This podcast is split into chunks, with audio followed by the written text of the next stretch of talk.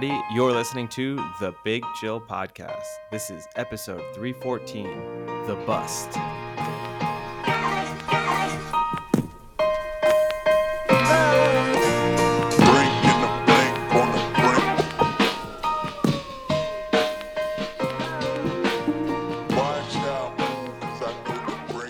Hello, Big Chillians, welcome back to the Big Chill Podcast. I'm Frank, joined as always with Sam and Eddie. So, boys, I know we're going to talk Ted Lasso episode three, see if things are dialing it up a notch a little bit. But first, I had a little movie question for you guys to start in. So, on the YouGov America site, we've done a few times, they have these polls.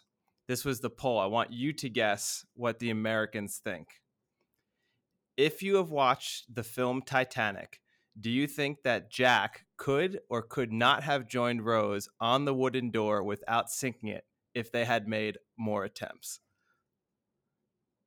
I mean, he obviously could have. And I've seen all of the diagrams that break it down online when they show you the sort of seven different positions they could have taken and it would have been fine. But I'm now guessing the percentage of Americans who agree with that.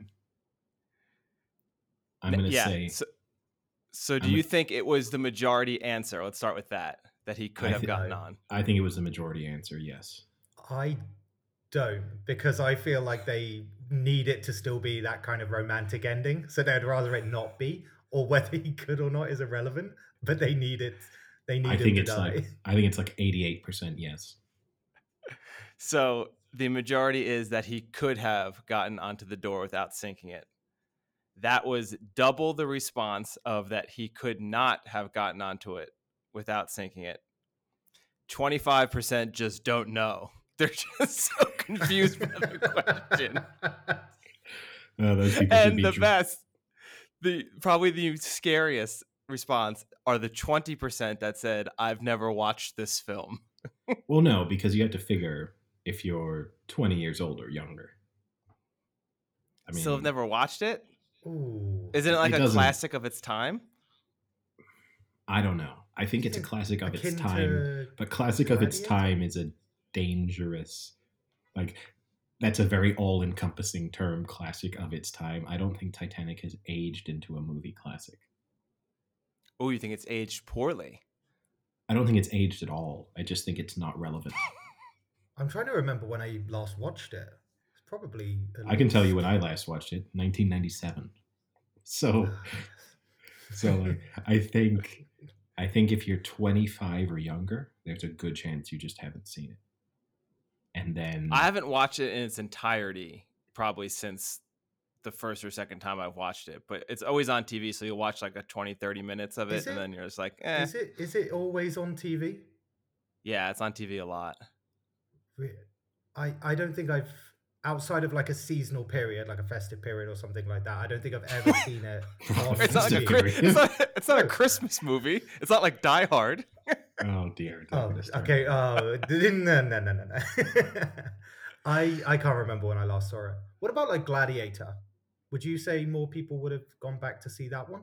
I think Similar time. Gladiator What was it like ninety nine? Is- That's a classic of its time. Okay, let's stop Still just a classic. term. Let's stop using this term that you've just invented. I think Gladiator has is more relevant. I think what has kept Gladiator in is it's one of those. It's stayed very popular in the athlete world. It's like Entourage and Gladiator have stayed as these like strangely and Prison Break as these things young athletes watch for reasons I don't know, but they all have to watch it.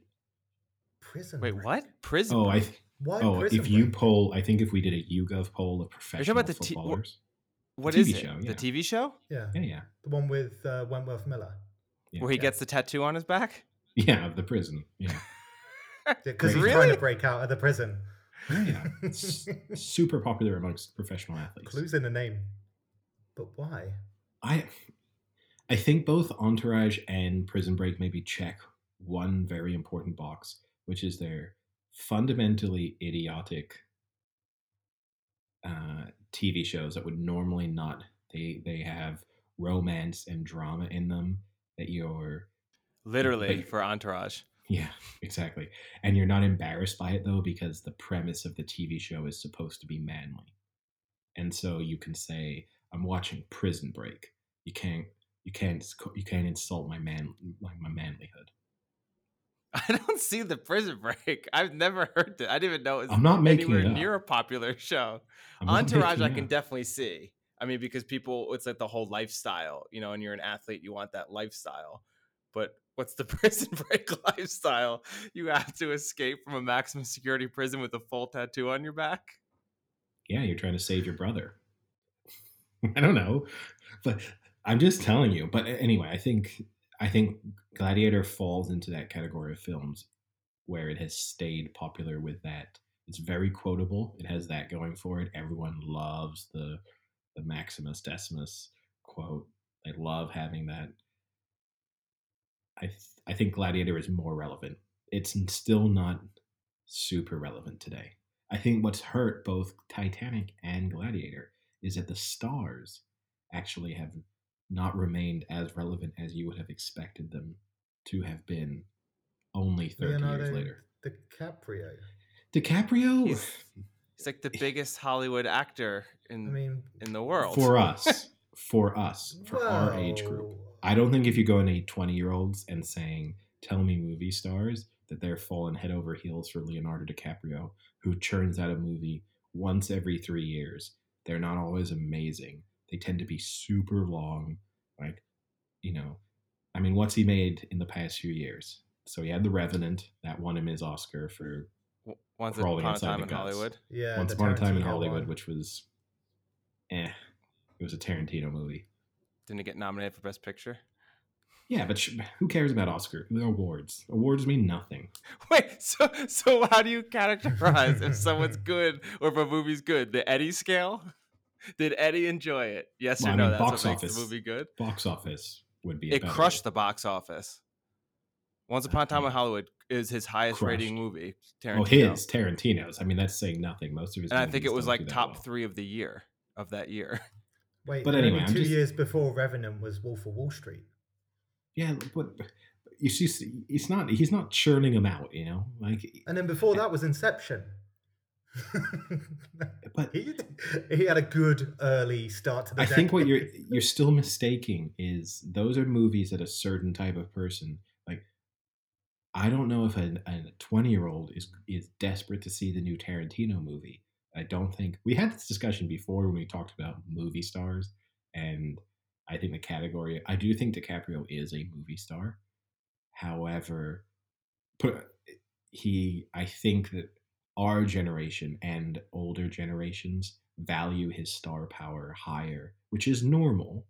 It's as if I'd gone to speak to my parents about Cary Grant. Not that my parents were around for the Cary Grant heyday, but they at least were when they were children. They were like, I think, honest, and I'm getting this timeline right. Cary Grant movies were probably coming out when my parents were kids, and so their perception of new Cary Grant movies coming out versus for me, it's like I know who Cary Grant is. He's one of those old Hollywood stars, but I don't know his movies, and I wouldn't be desperate to see if he, they if someone came out and said, "Un previously unreleased Cary Grant movie is now hitting hitting the cinemas." I wouldn't be desperate to go and see it.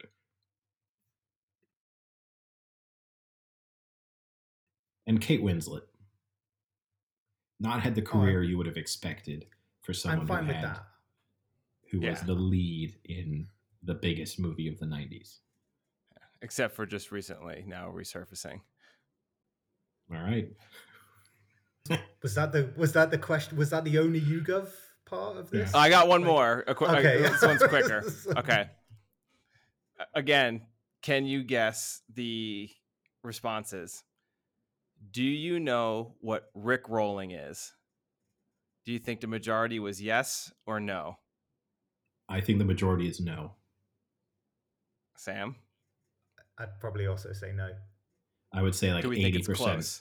Oh, no. 80, maybe 90% no. Yeah. It's Would there have been six- a follow up question of, well, tell me? Or do people just have to say yes or no and then they can walk away? And then they just play them the Rick Astley song if they don't know. I was hoping You've been I Rick was- rolled. That's what I was hoping. I was hoping if you clicked no, you just get rickrolled. But yes, you both are correct. Sixty-two percent. Wait, this is good. Sixty-two percent said no. Twenty-eight percent said yes, and ten percent said not sure. They're not sure. They know. I'm surprised that the no is that low. Because again, if I'm trying to think of generations familiar, I don't think my parents would know what Rick Rolling is. They know No. the song, they know who Rick Astley is, but I don't think they know the idea that you send people a link to a Rick Astley song. Don't think they would get it. And then I and again I think younger people I guess in it did become an internet meme. Yeah, I mean, I'm, Yep. if I think of the startup world, I kind of go in. People still rickroll each other sometimes, ironically, twenty year olds, and then it's it's it is a bit strange, but it does happen. Wait, why is it ironic that they're rickrolling each other? because they've they no longer think it's funny, but they think, oh, isn't it funny? I'm doing the thing that used to be funny. So Got it. it's you know, I hate it. I hate everything about it, but No, you even like it when it first came out. Like the first No, no, time no. you saw it happen to someone. No, no, no. I'm not. I don't hate Rick rolling. I'm Oh. fine with getting Rick rolled originally back when it was going, and even now, if a website Rick rolled me, I would.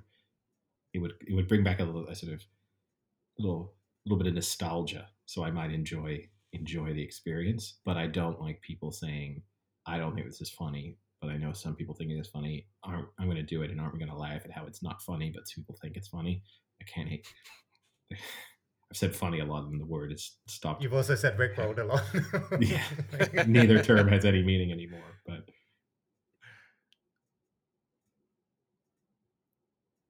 now, speaking of things that might not be as funny as they used to be, Ooh. Ted Lasso, season two, episode three. We've already addressed the fact that we thought season two was maybe off to a slightly shaky start.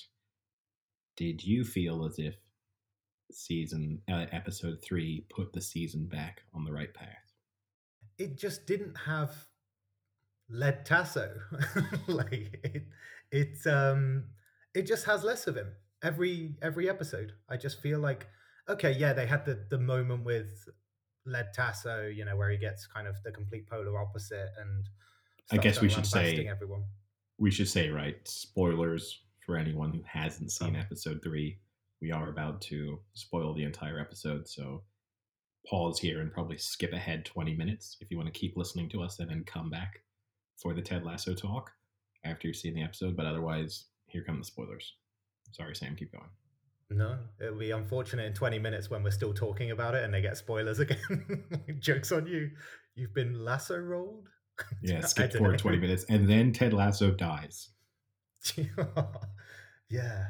I there was something about the episode that I thought was just a bit better for the supporting characters. Like there's certain parts of it I hated, like the um I can't even remember her name, but um the 13 year old kid in all of it that was kind of just shadowing her for the day.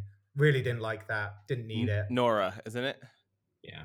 I mean, I I disagree with you, Sam, because when I thought after the first two episodes of season two, I thought to myself, do you know what this TV show really, really needs? A sarcastic early teen to come in and just be the, the comedic force to get the get the series really going. If I could picture anything Eddie would like least, I don't think I could. Yeah, I, I, will say, I didn't love that. yeah, I, I, I didn't I didn't like it either. Um, it was okay. The the actually the best part about that was when they again, the person who's pretty much stealing the show and it should change the name to is when they run into Roy Kent and he's on the street with with his niece and they're just walking and just the stuff he says to her is just classic. Like at the very end when he's like, "Hey, do you want to go to my podiatrist appointment?" And she's like, "Oh, can I please?" See what I mean? Like just the way, I just the jokes are so good. That dialogue bit for me was just when she was like, "Can we have ice cream for dinner?" And he's like, "No, that's dumb." like it just went really well. Um, Thank you for but it- making me set boundaries. No, Roy Kent. Roy Kent is stealing the show. Can't Stealing have enough it. Roy Kent, and I'm close to just thinking. Realize now that this is a sinking ship, and the Ted Lasso experience, and go to the Roy Kent spinoff straight away. oh, it's I wouldn't be opposed. It's but Roy I agree with you, Sam, that Ted Lasso's not in it enough, and it, it, it again, it means that these little doses you get just of him just seem super formulaic, and all you get is the weird reference, strange positivity over.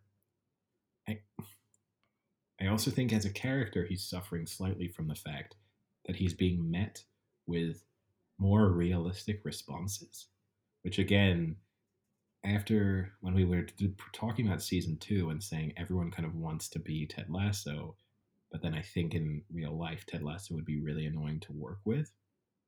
I think we're now seeing people respond to Ted Lasso as if he's really annoying to work with, which is kind of a downer. I also hated the Led Tasso premise I knew just you hate it. I hated that was five minutes of the show that I would have set on fire. The only part I liked was when he said, "Touch your toes." now touch each other's toes. Just because if I were on the field and someone said that, I would have the same response where they were just like, "Wait, what? What did you say?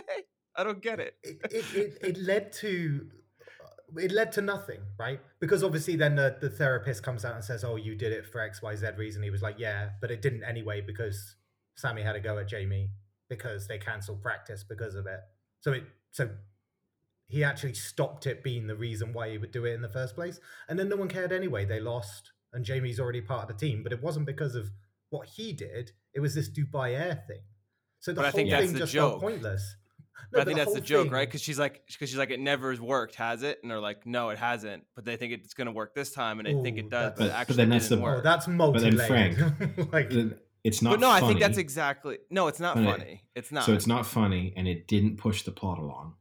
So if you Yeah. were in the writers' room and they've put this together, you'd say, "So we're gonna have five minutes of the show that doesn't advance the plot, and it's not gonna make anyone laugh." Apart from, I'd agree with you, touch each other's toes was mildly amusing.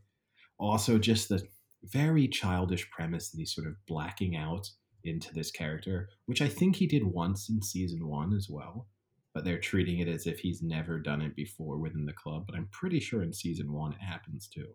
um, oh no, but it happens more seriously, right? When he's had drinks and he kind of goes into that where um, Ned walks up to the hotel room and he's just about to sign the divorce papers, and he basically screams at him to like get out. Like that Yeah. kind of came across as like a flipping moment, but he did it because of like alcoholism and borderline depression. Well, not alcoholism. He's not an alcoholic. Okay. Sam. Well, he, he okay. He was drunk, and yeah, okay. That's I'm not going to walk I'm into every bar I see a drunk mass person and go alcoholic, alcoholic. But to be fair, he does drink every day in that bar. Like every day, it's a drink. So does Eddie. He's not an alcoholic. I mean, or most is he days. And Sam, you drink most days. I haven't drunk today. Today, did you drink yesterday? Absolutely not. Two in a row. Sa- basically this is a clean. good- This is a good time to segue into Sam. This is now an intervention podcast. You're first on the list. Um, but yeah, I think See now, Eddie, I will say I don't mind that it didn't do much if it had a lot of good jokes and laughs. If for five minutes you didn't really push the plot along, but it was like a really good idea, and how can we set this really great, funny idea up, regardless whether it means something? I would have been okay with it, but the fact that it didn't stick, like, like you said, there was maybe one mildly funny joke out of the five minute bit of the whole Led Tasso that is where it suffers like if you're to throw in something that doesn't move the plot along it's got to be funny Yeah, I mean, yes. And I just think, and you don't want to dissect comedy ever. And especially, I don't want to be dissecting the comedy of very successful comedic actors and writers. However, if you just look at it and say, so for the next five minutes, the premise is the guy reverses the first letters of his first and last name. He puts on sunglasses. He then goes into some trance where he's got the complete opposite personality, and still nothing he really says makes any sense. And he's just annoying. It's the th- it's the kind of thing that if I was watching it with a five year old, if I was watching children's television, I would think, yeah, this seems about right. This is this is the comedy that a four or five year old would understand and think was hilarious. And the overall nature of the show is not highbrow comedy by any stretch, but there are a lot of jokes that are a little bit more sophisticated, and then there's just the general humor. So it's weird to suddenly drop down to what is essentially terrible slapstickish comedy that wasn't even slapsticky, but not a great moment for the show. Yeah, and then the whole like the balls your girlfriend thing, I I didn't even get. I, I don't know if there's like a joke in there that I didn't get, or if it just really was that bad. of Didn't even joke. didn't even make sense in the sequence that happened. Yeah, But yeah, I- I guess the main theme as well being this relationship between like um Sammy and this oil company that destroys the kind of Nigerian Delta who are, own Dubai Air, who sponsor Richmond, and they kind of made all these semi-political fake statements. What did you think of that plot line though? I think that's an okay plotline. I think that wasn't a bad way of injecting for a couple of episodes a little bit of what's going to happen. There's going to be a fallout, obviously, from the political statement. I guess it touches on, lightly touches on the concept of professional athletes making political or social statements in a match, which obviously is a big thing at the moment. So it's a way for the the show to sort of represent current sporting environment without going to a topic that's too serious. Not to downplay the idea of the environmental destruction of Nigeria, but it's, it's maybe not as big of a topic as some of the other things that are being protested around the world. But I think that was quite good. I just didn't then like the interaction between the owner and the chairman of the oil company. The- oh, what when it was like all flirty and uh, like the only way I I'm didn't mind get the business. He- the, the flirty thing seems realistic. That seems like the dynamic, unfortunately, the dynamic that a lot of businessmen might have with women they come into contact with in a business environment. Fine with that. Didn't like the idea that he just texts back, get rid of him. And then they discuss releasing him, not just selling him. As if they suddenly become completely unfamiliar with the concept of the football world. And they're like, we're not going to release him. It's like, I think he would probably be fine with you just selling him, not trying to Yeah. Cancel his contract. and also another premise of- the 13 year old child on all of these matters as well. Also, another premise of the show that really bothered me Premier League clubs have clauses in your contracts where your wages are reduced when you get relegated. You get usually around a 25% wage reduction when you go down. So the fact that we're paying pre- players Premier League wages, but we're no longer in the Premier League, which if you then also wanted to get down to it, they also would have the parachute payments in their first season. And again, it's not a show about football, but just sometimes when they try and inject a little bit more of the football aspect and they're really wide of the mark, it kind of troubles me slightly. It just pulls me out a bit, where it suddenly feels like these are Americans trying to think what a football club might be like. The the thing that got me as well was you look at all the players celebrating the defeat. So it was what eight eight draws in a row and now a defeat. So if we're going to talk semi-realism, you all these people from the guy from the Independent and all that, they can see this happening. They can see like the environment and things like that. Should he be sacked? like, is Well, Like- he definitely in real life would be sacked because they've now got eight points through nine matches as a relegated side. So they would be well in the bottom half of the championship nine games into the season. Automatic promotion would basically be nearly impossible at this point. Playoffs, if you go on a really good run, are still there, and I that's where we're going, right?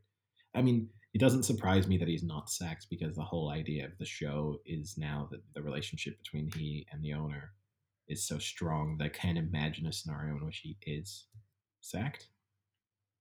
Although, wouldn't that be great if just Ted Lasso just gets sacked, new manager comes in, we don't see any more Ted Lasso anymore, even though this show's still called Ted Lasso. Just Roy Just- Kent as manager. just Roy Kent as manager is called the Ted Lasso show. But also, you can't she can't sit there as the owner and say this championship level club with Premier League wages and then sign Jamie Tartt. like, is he just playing for free at the moment? Is like I, I guess no one else wanted him, so maybe.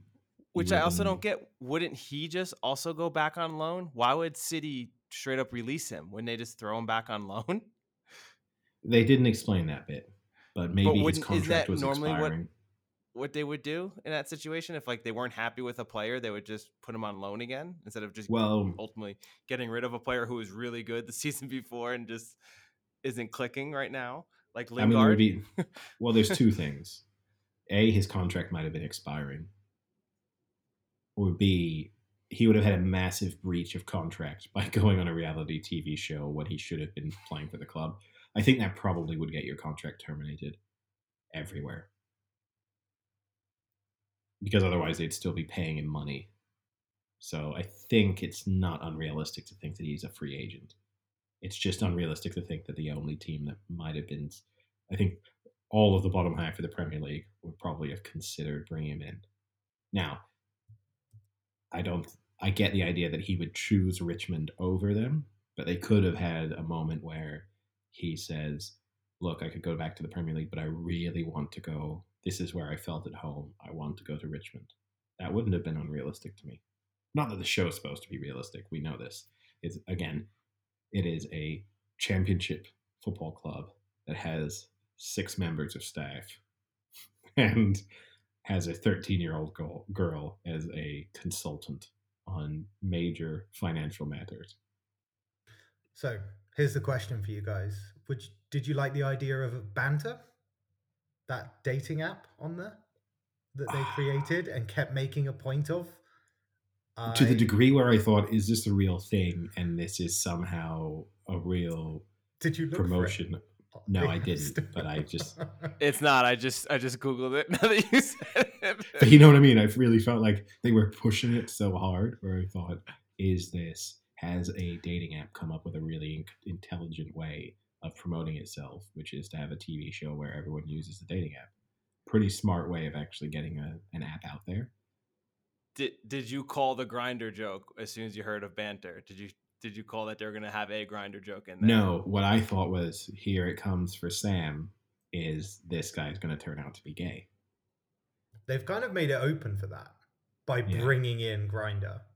Yeah. Because So you would- he's he's addressed, oh, like Grindr. Everyone kind of gave him the look, and then I think this is where that character is going.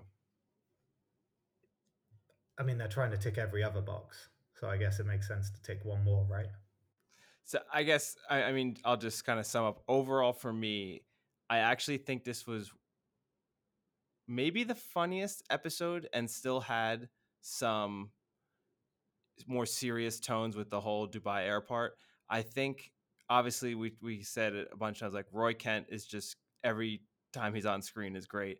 I think bringing Jamie Tartt back has also added some comedy. Like the the scene they had in the locker room where they were saying all the things he's done to people. I thought that was a pretty funny scene as well.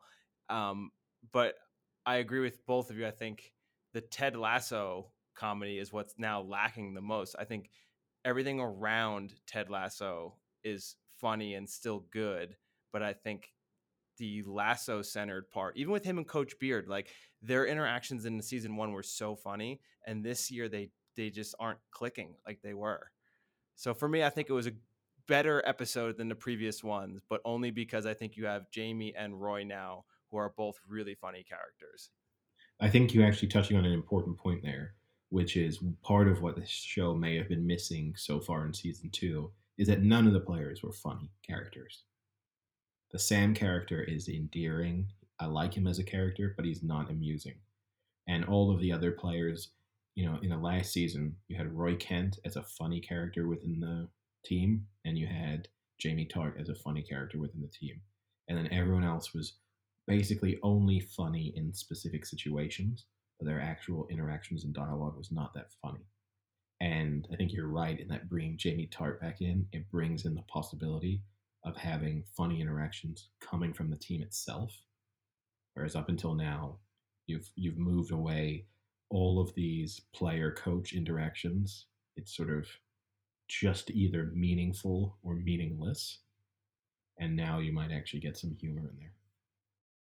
Yeah, I, uh, I, I, it's it's fine. It's not going as tragically as the Mighty Ducks, so I'll continue to watch it. It'll be good. But in, interestingly enough, it just seems to be changing each episode, right? So the previous one, we were talking about how the next four, five, six episodes are how's Jamie going to come back into the side? Then blink of an eye, he's now back in the side and seemingly accepted. But I said I and they've got a you different know I said that after now. episode two. I think they wasted that development as a as a as a story. They've they've they've addressed it now in two episodes because not only did they dealt with the his mindset, you, you now fully believe that he wants to be there and that he's committed to being the type of player he needs to be in order to be successful. I have no doubt. Again, I'm sure there'll be hiccups, but I have no doubt that that's the case.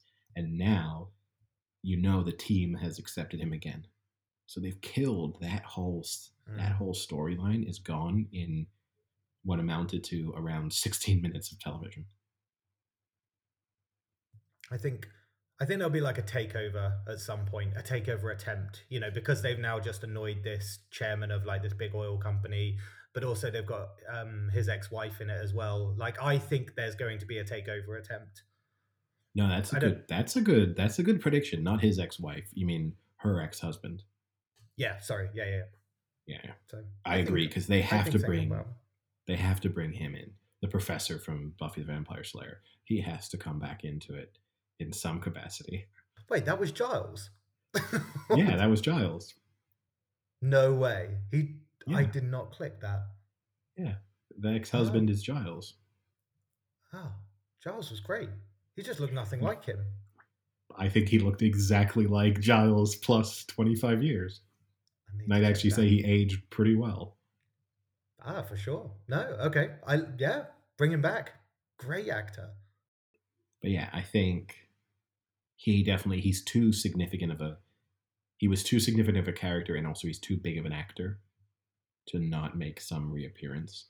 So I do agree with you that this is now set up the drama that the because right the chairman of the the the chairman of the oil company is his friend so it sets up this idea that they're going to lose the sponsorship and then maybe he comes in with some sort of takeover bid or he comes in as the savior there's one or two ways that this could come about. Part of me thinks that the way ted lasso goes is that in the end everyone becomes a good guy. That that's kind of how the show moves. So maybe Professor Giles returns, having first fought off the vampire invasion, and now he comes in to save AFC Richmond. So, I guess one prodigal son has returned to a football club. Well, before I just before we, it's a good transition. My segue has been ruined. but, but before, but the only thing I will say, I kind of hate that we now spend the the episode by episode reviews kind of shitting on Ted Lasso. I do still enjoy it, and I did. I love season one. It will forever for me be a very excellent season of television, and I just hate that now people might think we got new listeners tuning in, and they think they're reviewing this TV show just because they hate watch it and it's actually that I love watch it, but that I'm hating certain parts of it in season two. But I almost feel bad being so negative. I really, really want to like more of it, but I'm just not at the moment. Well, I'll tell you what. Next episode, we're gonna really like it. We're gonna come in super positive. But I agree with you. I it, I actually still think it's one of my favorite shows on television, if not my favorite show right now to watch on a week to week basis. It's probably the only one, but Yeah, it's. I think it's my only one too. So yes, it's both my favorite and least favorite. But sure. Let me tell you, I'm rewatching for the third time Friday Night Lights because we mentioned it like a month ago, and it is definitely better than Friday Night Lights. Uh, so Jamie, oh, for fuck's sake, I'm just getting it wrong now. So we've been talking about one prodigal son to Richmond. Wait, wait, wait, wait, wait. One more thing before oh you do that. No, I'm just messing with you. Go ahead. one prodigal son is leaving Barcelona in the form of Lionel Messi. So that obviously was hot off the press on our last podcast, but he looks like he's already found a club. And uh, did you guys see the interview? Uh, his I saw interview? I saw his press conference. Yeah, uh, I saw him cry. I have to admit, every time I hear Messi speak, his voice doesn't sound right to me. But aside, from, if you see what I mean, I it's just not what. I I picture his voice being. And every time, you don't hear him speak very often, so that's part of the reason I can never really get used to it. But yeah, I saw him sob. I kind of hated the fact that he cried. Not because there's anything wrong with someone crying when a significant moment in their life comes to the end, comes to an end, but he is the reason this is coming to an end. I hated that he said, guys, I, I said I'd take a 50% pay cut. I did everything I could. I, I did everything. I, I mean, you can't expect me to survive on only, you know, you know, 250,000 a week. I mean, come on, I've got I've got bills to pay. Please, just just be kind to me. I'm I just there's nothing I could have done. I love this club so much, but there's just no way I could have stayed. It's impossible for me. But Or, or he's got no bills to pay, yeah, no tax bills anyway. exactly. Um, you know what? I hadn't really thought about that, but I the more the more you say it, the more I kind of agree. Like it could have been easy for Messi and his agent to not fiscally destroy Barcelona, yet simultaneously, if he truly loved the club and wanted to stay longer, he could have made more concessions. Like the agent, for example, let's be honest, would have been getting an absolutely disgusting amount of money from this. They didn't back down. There was clearly no backing down from it. And now they're just going to go to the other club very quickly, by the looks of it, who will just pay him more money. Right. I think I, I think that's an important point. If money wasn't the real driving factor in all of this, he wouldn't have ended up at PSG. So there's he I just I can't buy the sob story of gosh, this means so much to me. I wish I could have stayed, but I just I can't.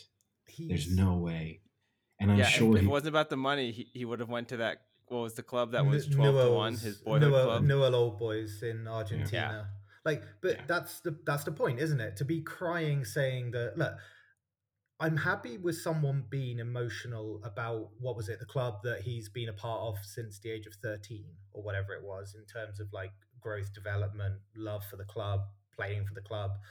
But then to already have this press conference being set up under the Eiffel Tower at the same time that you're doing that just seems a bit strange in terms of like, oh, it must be so Well- tough to leave this club, but I have already signed for Paris Saint Germain.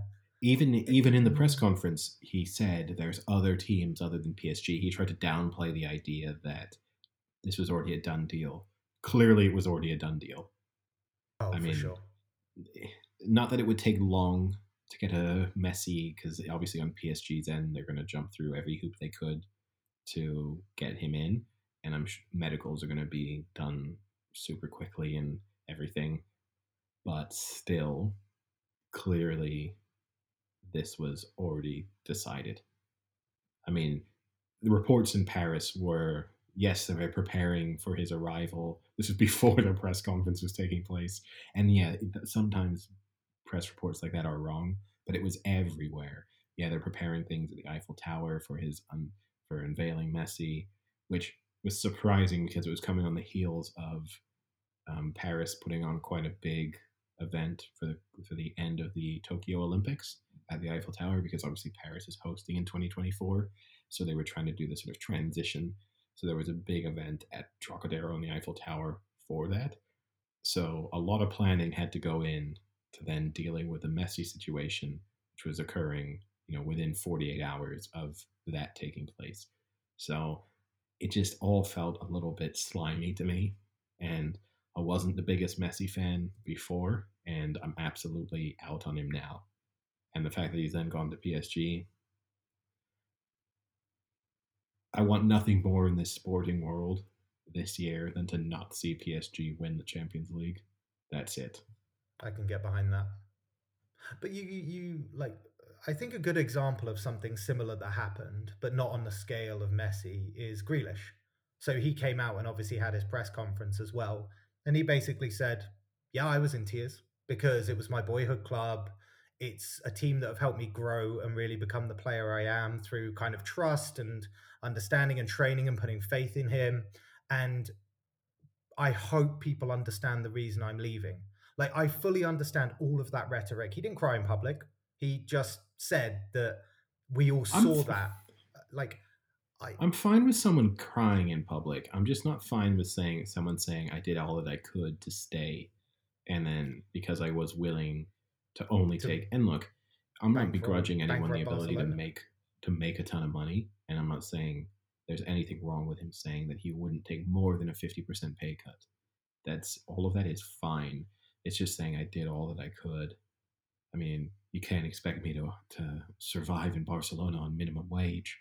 So, I, you know, it just seems really out of touch with, particularly in the current climate that the world is in, with people having lost jobs and had, you know, income slashed and all sorts of things, to sort of try and turn yourself slightly into the victim almost in this scenario, which I agree with you. Grealish handled it much better, and Messi could have done the same, which is I love this club. I'll always be a supporter of Barcelona.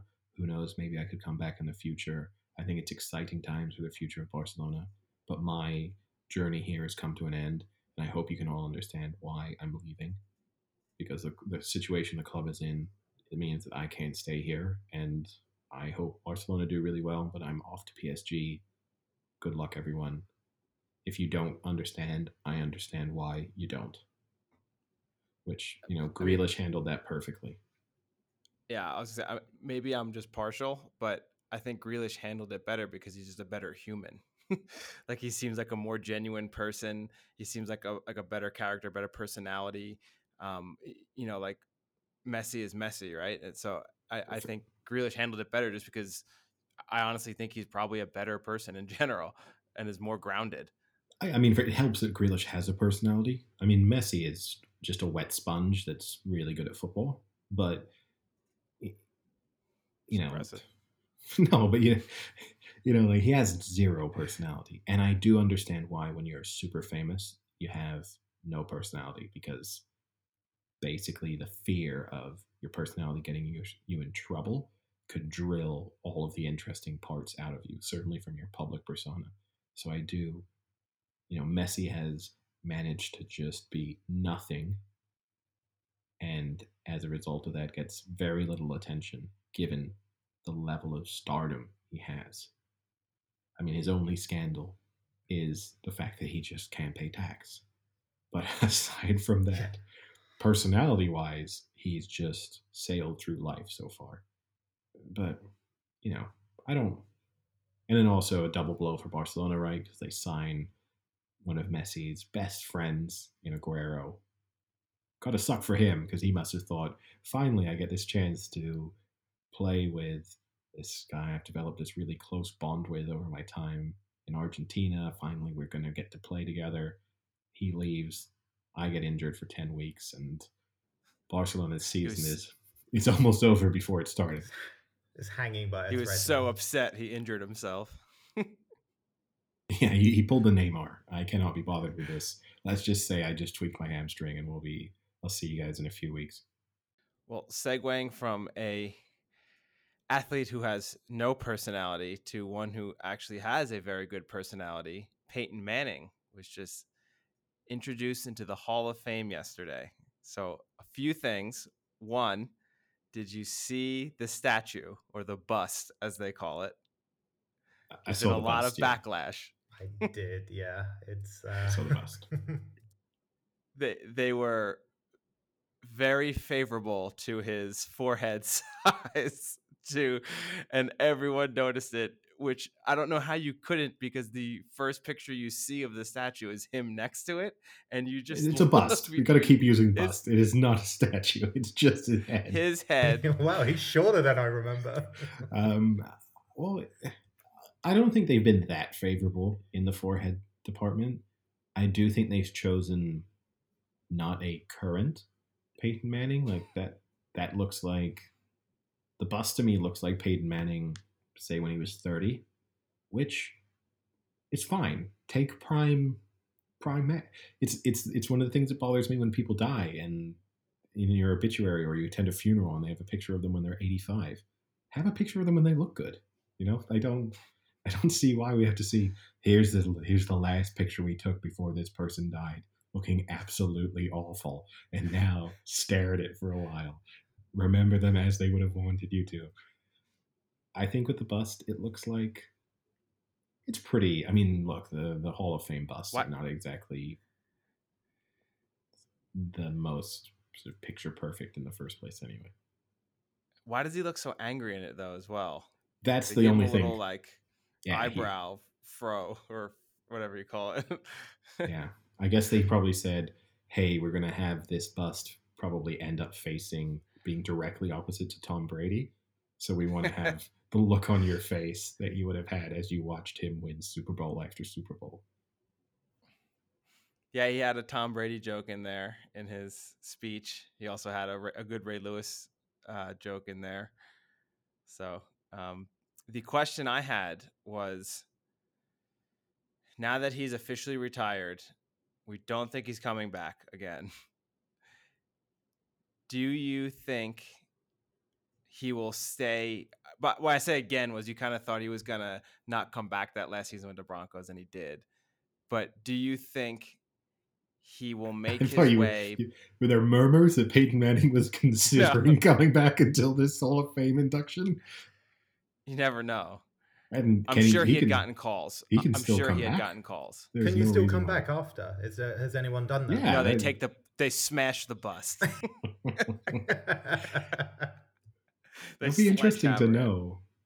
Could you come back? I'm sure you could. I mean, but what do they do to your whole? Because the whole point, right, is it's five years after you retire, right? That You've actually got to wear the bust on top of your head. you got to have like a double Imagine, helmet. Imagine you you have to came Michael back. Scott it. You have to put on your shoulder. I mean, it's in. It's not. I can't imagine how you would do it. Imagine you came back and then did something playing that removed you from being a Hall of Famer. Ooh. Like if you were And on the threshold, The bust. yeah, if you were on the threshold, and then like Eli Manning, right, probably getting into the Hall of Fame, but he's sort of a threshold quarterback. He's only going to get there because of the two Super Bowl wins. Imagine he comes out of retirement with the Giants six years from now, comes off the bench in the Super Bowl, just throws nine pick sixes. Do they suddenly the clutch? does the clutch argument? They go, oh, we're just going to quietly remove the Eli bus now. I d- why aren't they allowed to have any sort of involvement in what the bus looks like? Why does it have to be a surprise to them? I guess it's. I'm sure they kind of do. I guess it's part of the charm that when it gets unveiled, I think they do have some because didn't Deion? No, he put it on. Actually, I take that back. Deion. So, like, What if it was so horrendous that you were embarrassed? I'm sure. Th- I, I Oh, yeah. can't imagine it's it's completely blind. I think it's completely blind. But do you think they get a ah. choice of like photo? They're just like, here's I don't know three photos and do one of these three or something like that. Maybe that. Maybe you get to pick. Do they get choice of the artist? I think I want the probably one that did person. Cristiano Ronaldo's. yeah, I don't want that guy. Oh, you do want that guy. Okay, we'll get him. Um, yeah, it'd be interesting to know what involvement. I think there's no involvement really. I think they just it's just the trust that the institution will deliver a a nice bust. But I don't. I remember Deion Sanders when he Nothing like a the- nice bust. Nothing like a nice bust to look at. When Deion Sanders got in. He tied the bandana around the head of his bust.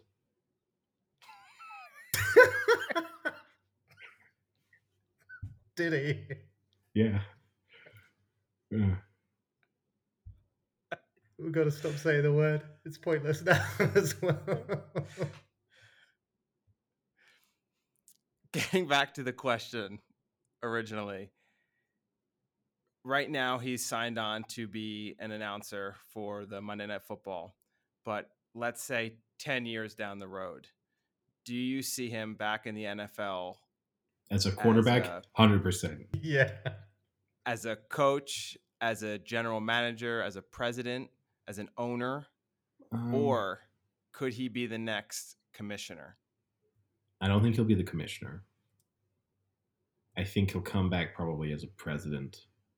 President strikes me as I'm not not to insult the work that NFL presidents do, but a lot more of a face of the franchise kind of thing, and you're there to wine and dine potentially prospective free agents to get to say, "Hey, look, you get to see Peyton Manning walk into his office sometimes and go into him. He'll come into the locker room and give you some, you know, wise words and, and advice." I don't think he'd ever be a coach. He doesn't. I think if you were, I think if you're going to go down the coaching path, you do that pretty much straight away.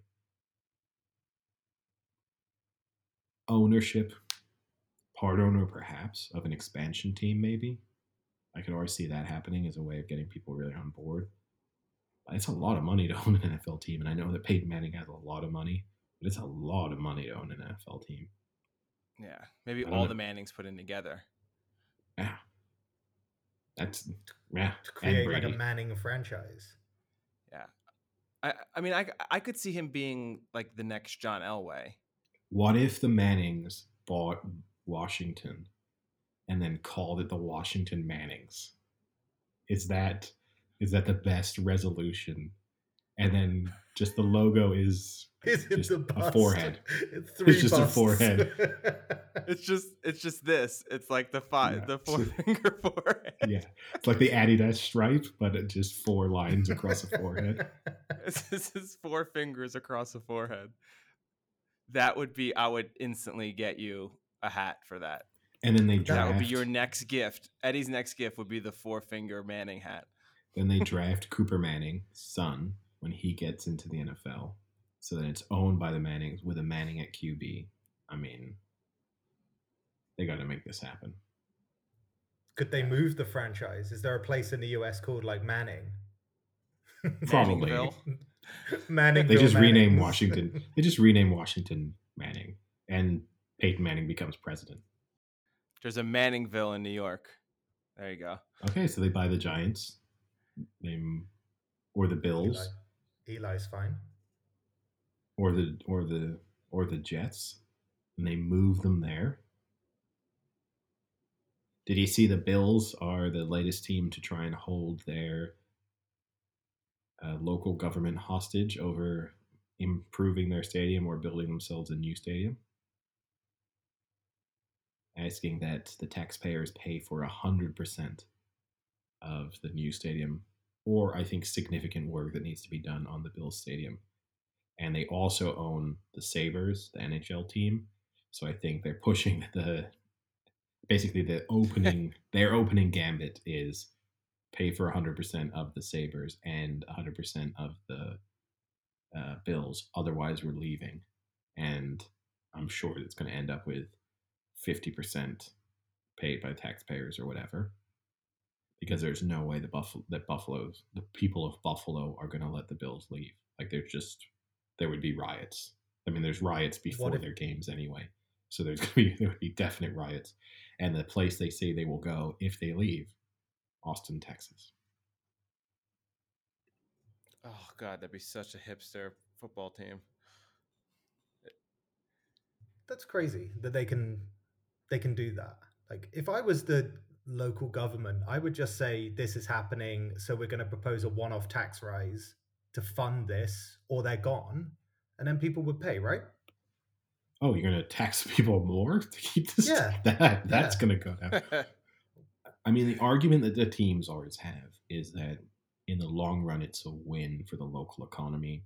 So, yes, you give us some tax dollars now to build this stadium, but in return, you know, the eight home games you get out of the Bills and the concerts that get played at the stadium and all the, because as part of them putting tax money into the stadium, you do get ownership of a certain ownership of the stadium itself. So, they then either lease the stadium to the NFL team. You know, they then have the way of having it available for concerts and stuff. It's other as a way of making other revenue. So the pitch from the ownership is look, you're going to make money from this. Again, it's a, it falls a little bit into the, the messy category of I'm not, I don't think billionaires running private businesses should be getting tax dollars with the argument of, hey, you're going to make money from, like, we're going to pump money into the economy. Because you could just make that argument about every single business. Now, I know a lot of businesses do get incentives and tax cuts and breaks for those very reasons. It just doesn't just doesn't sit right for me when we're talking about that amount of money. But again, that it does make me sound a little bit Bill Simmonsy because I know he had that really awful uh, ad for his TV show Any Given Wednesday. Also, terrible name for a TV show, but where he said, "I believe that billionaires should pay for their own fucking stadiums," but I guess it's one of those areas where Bill Simmons and I really agree. Kind of kind of true. I, what was a similar i remember um, what was it amazon when they were trying to select their new headquarters or hq2 or whatever it was called and they were always going for one. They said like who's going to give us the biggest tax breaks the biggest benefits? And then they just decided to split it into two and play the others against each other to get more value out of splitting it between the two. So cheeky and full circle i think it was austin that won that bid Oh, really? I'm not joking. I'm pretty sure. I mean, look, it's it's how Ireland runs its economy, right? So, I mean, anything you can tax, we can tax cheaper. yeah, there's there's a logic to it. I get it, and I think it puts. I think what's really unfair from a sporting perspective that's different to other businesses is that it puts local government. It's a much more uh, emotional uh, topic, and so taxpayers are no longer saying they're not looking at the actual what is the long-term economic benefit of us having the bills in buffalo. It's just a bunch of people saying i love the bills. And if we have to slash uh, you know the budget for books over the next 15 years so that I can watch Josh Allen throw super touchdowns on Sundays. I'm going to do it. I don't care if little Johnny can't read so long as Josh can Josh is still playing in Buffalo. And that that is the logic. And I'm not I'm not telling those people that they're dumb because I would probably think the same thing if it was one of my teams possibly losing because it would be the end of my interest in a team if they moved away from where I supported them from. I'm done. That's some expensive books. To only lose books yeah. for 15 years for an NFL team. Well, I mean, we're talking about Eddie's, all Eddie's got like Eddie's got like the Dead Sea Scrolls like in, in, Buffalo. Well, up until uh, now, yeah, the, the, Buffalo lower school education is just first editions. It's, it's... if the Bills move, where's little Johnny gonna jump and break a table at. Manny he can do that. I believe in Buffalo. They'll they'll find a reason. Any other uh, sports stories caught your eye over the past few days? I guess maybe we can close the episode out with the closing ceremonies of the Olympics. It was quite amazing. Did you catch the closing ceremonies? I did, yeah. I think I, w- I do have to address is the one sporting event that I wanted to touch on just just an awful final leg of the Great Britain's 4x100 meter relay. And the only reason I get why people say when an athlete's blown something that it's unfair to show them on camera.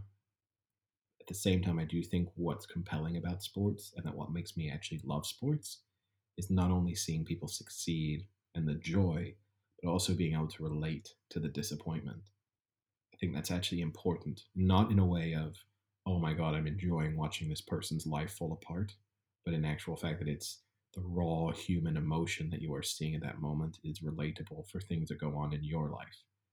And maybe at a in an extreme that most of us don't have these singular moments where we've worked for four years to do something and in you know 45 seconds it's gone but uh, I don't think it's one of those things where we, when people say cut away, cut away, you don't want to see them crying. I think actually it's part of what I love about sport is seeing is is being part of that emotional experience.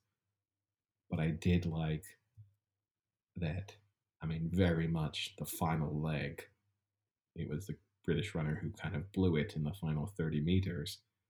And then his teammates came to commiserate with him and try and pick him back up. But he very clearly understood that he had blown it and was just pushing them away and had no interest in anyone trying to say, hey, it's not your fault. I thought it was a very interesting dynamic to to watch. And again, I understand why people say maybe you don't want to be that to be seen by millions. At the same time, I think it's just it's showing you an emotion that is compelling, not just to laugh at, but also to kind of, you know, it, tap into a bit.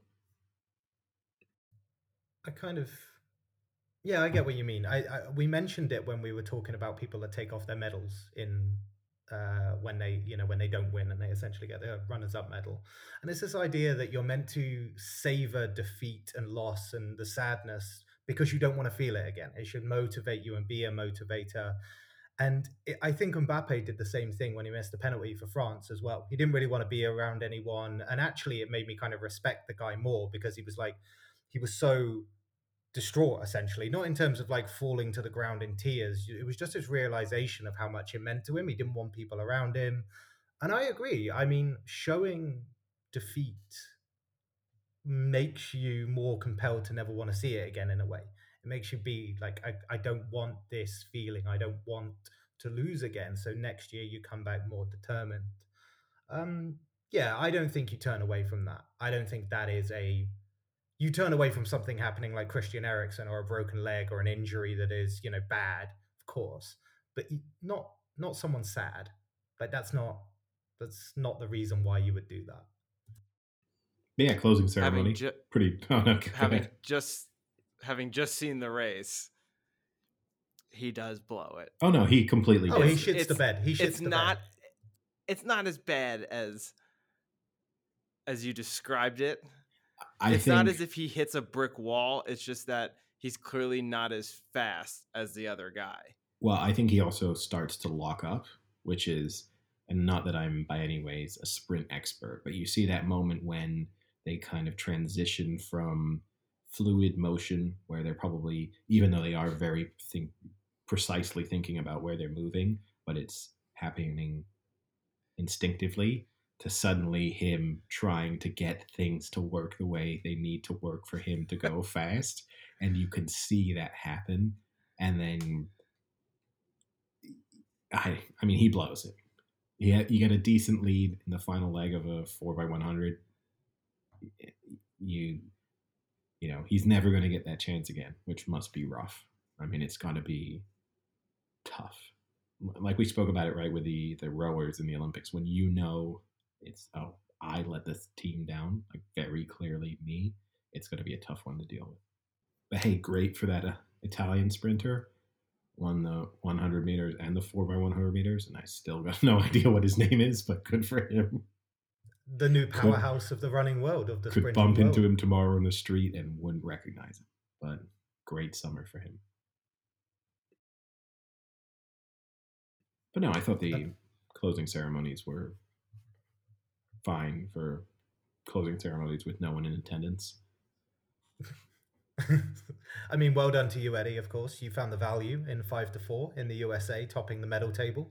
So, Thank you, Sam. Uh, That's very gracious yeah. of you. I, I have no opinion on this. But you're right. But, a, a, good tip from me. Yes.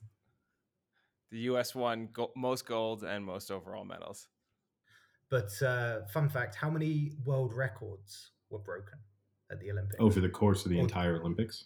This yes, so this Olympics, how many world records are broken, and you get a bonus point for the sport that had the most broken. So well, the issue is I don't know how many events were contested. I'll say sixty-three. I'm gonna say sixty-three. Both seems high and low to me. Um, so I'm also gonna say sixty-three. um, um, I'll, I'll give you a hint. No, Six. I don't want. No, no, no, no, no, no hints because Frank didn't get a hint and he's thrown okay. 63 out there. So I will. Well, your hint is the number six. yeah. Um, I'm gonna say eighty-nine. Wow. That sounds high to me. You I don't are know, I- both very high. I love that my 63 made you go higher. I love. Like, Oh, it definitely did. If you records. if you had said like thirty-two, I would have probably gone like forty-six. but what a then- pinnacle of sport Tokyo was. But then also part of me loves that Sam was introducing it as what an incredible number of world records were broken. We've then guessed really high. It's always that way of making Seven. the Just number. ruined The answer is seven. The answer is twenty-two. That seems That amazing seems to me low. because that seems amazing because I know I saw at least twelve world records broken, and I didn't watch that much of the Olympics. So it's Actually, But key point but here. you know what? World versus Olympic. I saw a lot in the swimming. I saw a lot of Olympic records broken, but not a lot of world records. So that might have skewed it now that I think about it. I mean, as I touched on in our last podcast, I mean, in the women's team pursuit cycling, the world record was broken in the semifinal and then in the final. So I saw back to back the world record fall. And I think it was broken earlier in that event as well. I think it was broken three times. So So, probably only counted as once. That's BS. so yeah, well, it was unimpressive stat, Sam. Sport. okay, I'll stop. All right. Che- Cheers, everyone. See you Thursday. Now, what I will say is interesting is that Great Britain does a great job of being level across the board 22 golds, 21 silvers, 22 bronze. They are equally as good at being first, first loser, or second loser. Consistency. Japan, on the other hand, they seem to be either make or break with 27 golds, but only 14 silvers and 14 bronzes. I mean, that's what happens with a host, right? Everything is planned for that moment. So obviously, everyone's at like the pinnacle of the game, I guess. I always find that to be a weird concept. As in, oh, this is a home Olympics. I'll try extra hard to be good this time around. oh, it's in Paris next time. Uh, fuck my career. Who cares? But Eddie, you might have a chance. It's in Paris. True. I'll start training now. Here, okay. Here's an interesting thing. If you did have to compete in the next Olympics, so three years from now, and you can train for three years, and let's say you get uh, Olympic funding, to, Do starting from like tomorrow. steroids? Starting from tomorrow. Well, no, I mean you can do it. Oh, but you am I allowed to do illegal things? you might fail the drugs. Am I allowed to shoot all of my newest Yeah. rivals? Um, what, what's that film with um, Sacha Baron Cohen where he does that as the dictator? oh, they yeah. Borat. just start the thing. No, no, yeah, no. but It's he the other shoots one. back at them. Yeah, But yeah. he just shoots back at the hundred meter runners. Which event do you think you would be most likely to medal in? I'm not saying that any of them are likely. I'm not trying to downplay the skills of any Summer. summer Talking Olympics. Paris. Paris 2024. 2024, three years from now. I mean, we'll put Eddie in the BMXing. Hmm. I'm trying to think of anything I might have like some semblance of a start with. That's the problem. I'm trying to. I See, I probably think I actually have to. Th- I have to throw out everything that I have some semblance of a start with because those athletic gifts are long gone. So all of the events that I would have maybe answered, I'd have a chance at when I was 18, are now gone. Are now. But what about like? I mean, you've it's- still got the brain. Th- This is I've still got was the he gonna do play chess? That's not Yeah, that's not a what- sport. What's my brain gonna do? Hey, I ran. gonna That, I ran that hundred meters faster in my mind, asshole. I would. Hmm. I'd probably I go mean, one of the this is- sailing categories. I'd go. I'd probably go for sailing. Makes I used to sail a lot, so The having strong- another the three years of move in- solid Olympic funding kind the of feels strong good. move in the sailings too. Sailing too is that you could be in one of the the duos. So you might be you could kind of get carried by a superstar, where obviously you still have to be really good, but you might not have to be quite as good. Like if you have the best sailor in the Oh. world with you, and then if you think you could get yourself to just being pretty much Olympic standard, then maybe you can get through. Here's a good one. What about the mixed relay or the mixed medley in the swimming, and you're on the final leg, but you're against the slowest run, uh, slowest swimmers in it. So you're going to get the gold because obviously, but you're you're against the I don't think slowest you understand how a- think you understand how a relay works, Sam. No, the medley in the swimming. Yeah, but So you're the final part of it where you're swimming for the end, but ev- they've decided that everyone else is going to be the slowest in it against you because of, they've just picked the quickest people. So who knows? Okay. You might have a better run for it then.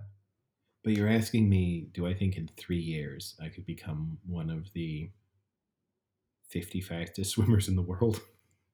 I do, I, do you think? s- I, I- yeah, I guess that's a athletic And my, question. my for you. answer, my answer is no. I would say, I mean, I think I have to potentially do hammer throw because that's the event I've done the longest. And I think I can get back into the shape I was in when I was throwing. And actually, I'm probably in just as good a shape now. So I think that would be feasible. But I like the aspect of a team sport because you can rely on people more. But the only team sport I think I would be decent at is handball.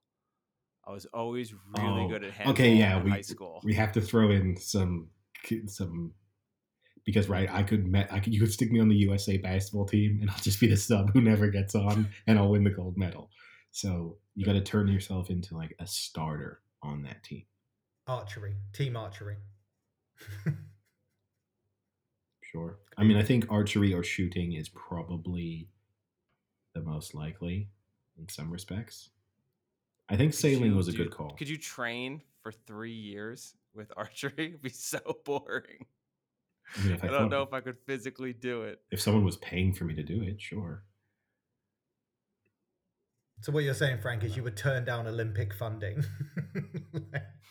Depends on how significant the funding is, right? But now here's there was that there was the famous case, right, of the British BMX, the, the girl who won gold in the BMX. She did not get, she did not qualify for lottery funding, whereas her male counterpart did, and he got a silver and she got a gold. She crowdfunded her Olympic training and costs. I thought in the moment, I bet if you are a legitimate Olympian, you can get more money from crowdfunding your, well, crowdsourcing your funding than you can from pure Olympic funding. That the story of, hey, I'm one of the five best people in my sport, this is my dream, I need some help getting there, and they won't give me any Olympic funding would mean that you probably get more money than you would have actually got to start off with. You This might be a media completely wrong- as well. yeah, this might be a completely incorrect theory, but I think everyone you know would give you a little bit of money, and probably you get some companies and stuff to chip in with a decent amount. So maybe that's how I start. I'm officially announcing my need for Olympic funding for Paris 2024. Are you playing tennis? Sport, sport TBC. See, The logic would be that tennis is where I'd, I'd stand the best chance, and I guess if I just dedicated my life to playing tennis for the next three years, that I think I could get to a standard where I wouldn't be embarrassed. Against Djokovic. Yeah, I think I could. I think You I could play mostly. three years and you think you won't be embarrassed against Djokovic. I'm not starting from scratch, Sam. I think I think I could get to a point where I would against Djokovic I'd probably lose like 6-2, 6-2. I would hold serve for Oh wow!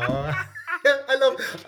I, I would hold serve. Hold serve is you know that's fine. I'm holding a couple of games a set as well, not like Get one at the out start. I think if I dedicate No. if I dedicated 3 years, really full on dedicated, I think I could hold serve four times. There No. are prof- he he goes through 6060 on many a professional tennis player. Yeah, but he has and scouting in three reports on years. He doesn't have any game tape on me. You won't know what's coming. You It's- won't even Oh, know. you're I an have- unknown. You're an is- unknown He doesn't need game tape. He's gonna say, "Look at this fucking guy. I got him." he, he wouldn't even know if I was left. I might warm up right handed against him, then come up to serve first game left handed. Took him by surprise. I love the Ted Lasso approach he's got here. Like if I do weird, quirky things, like it's gonna mess with this Grand Slam winner's head. I'm sorry, Eddie, but that doesn't. No. I wish I could put it to the test. However, it will have to go firmly in the category of Well, we'll never tweet to be him. proven. Hmm? Well, until until we get big enough Ooh. that we can ask Djokovic to play you. No, but it not only requires that he plays me, it also requires, and we have to give two things to him. A, you're need to going to play this guy three years from now. B, you are going to have to fund his training to try and beat you for three years. So if you're willing to write him a check for a million euros and play him in a three best of three set match three years from now, what an offer for for Novak. Eddie, maybe your real strategic move is to coach the men's football team. Uh, well, yeah, I'm not throwing in coaching gold medals. But you say you're a better coach than Well, I'm definitely. A, well, yeah, I mean, well, Great Britain doesn't even enter men's teams. I know they don't. But France does, don't they? They do, yeah. They, I mean, Gignac was their captain, which was a bit bizarre. Mbappe wanted to go, but they didn't let him. what because of his penalty miss? No, just because of just. we're, we're not sure about the competence and quality of you. A, I'm sure. PSG didn't want him to go, and B, I just think overall, just the wear and tear of you just played the Euros, now you're going to do this, and then there's a World Cup on the horizon too. You're basically going to run out of time for you have a break, so it definitely makes sense. But I don't know. Speaking of football, though, my only other topic: uh, Did you see the tweet from Juventus and their women's team? No. they got a huge backlash for tweeting a picture of one of I will send you the photo and then we can get your instant reaction. I would tell people that we would stick this up on our social media, but nothing good will come of it easier. All I can say is uh, it is a female, a Juventus women's team player with a training cone on her head. Um, and Oh my god. doing an eye gesture in a way to make her look like a an Asian person. It's um and the fact that a not only The fact not that they got oh the my God. emojis to do it, I the emoji. yeah yeah the picture is bad on many levels but the fact that they seem to think it's funny enough to then mimic it in emoji form as the caption is insane so for the people the emojis are Asian face emoji. That's not what it's that's called. not an Asian. Oh no. I think that's the effect, Eddie, not the initial. I'm trying to describe to him. yeah, but you can't describe it with the problem with the photo in the first place. it's the, The, closed the- eyes laughing face The emoji looks like the picture they've put up. with also also side this is not the views of anyone else except eddie here and then also uh two the two index fingers pointing towards him as in the gesture of pulling your eyes you visually, you tried to describe racism essentially is brilliant. It's hard to do without sounding It's racist, really hard. and I think I failed. But next time I'll try harder. I, I know you failed It was a fail. Anyway, Why? I don't know why all round. Why does the why is the player doing it? Why is someone taking a photo of it? Uh, Obviously, an official, someone working for, as a club as a photographer of that training session. Then it getting passed on to the social media team. Then the social media team deciding to put it out. There's a lot of steps in that process where someone should have seen sense. Uh, it also stayed up for quite a long time. And then Juventus. Yeah, I'm, I'm looking at the picture here, and, and in, in the picture I'm looking at, it says it had 526 retweets and 6,000 quote tweets and a thousand likes. So Yeah, it that's up stayed for up- a while. it stayed up for a decent amount of time. Um, they've Juventus has subsequently apologized. Adidas has come out and said that they were offended by it and that it's not what they stand for. Because I guess that's the downside too, right? Is that then you see Jeep and Adidas as the kit manufacturer and the main sponsor of Juventus kind of getting dragged into this because their logos are visible in the photograph. So, yeah, not not not very smart from Juventus, but I mean, when has the Italian football league and culture ever got into trouble for being vaguely racist before? But to a brighter note, I guess, if we don't have any other uh, any other topics from the week, worth saying that our next episode will be our full Premier League season preview. Which, if you're looking for tips, either for prediction leagues that you're going into, or if you like having a anti-post Premier League bet, last season we pretty much nailed it. You would have got the league winner right from us, the tip of United finishing above Liverpool, Sheffield United going down, a whole host of nice little tips there. So very much worth listening to. Hopefully, we back that up with a, another successful season. All right. Well, that, I. Yeah. Cheerio.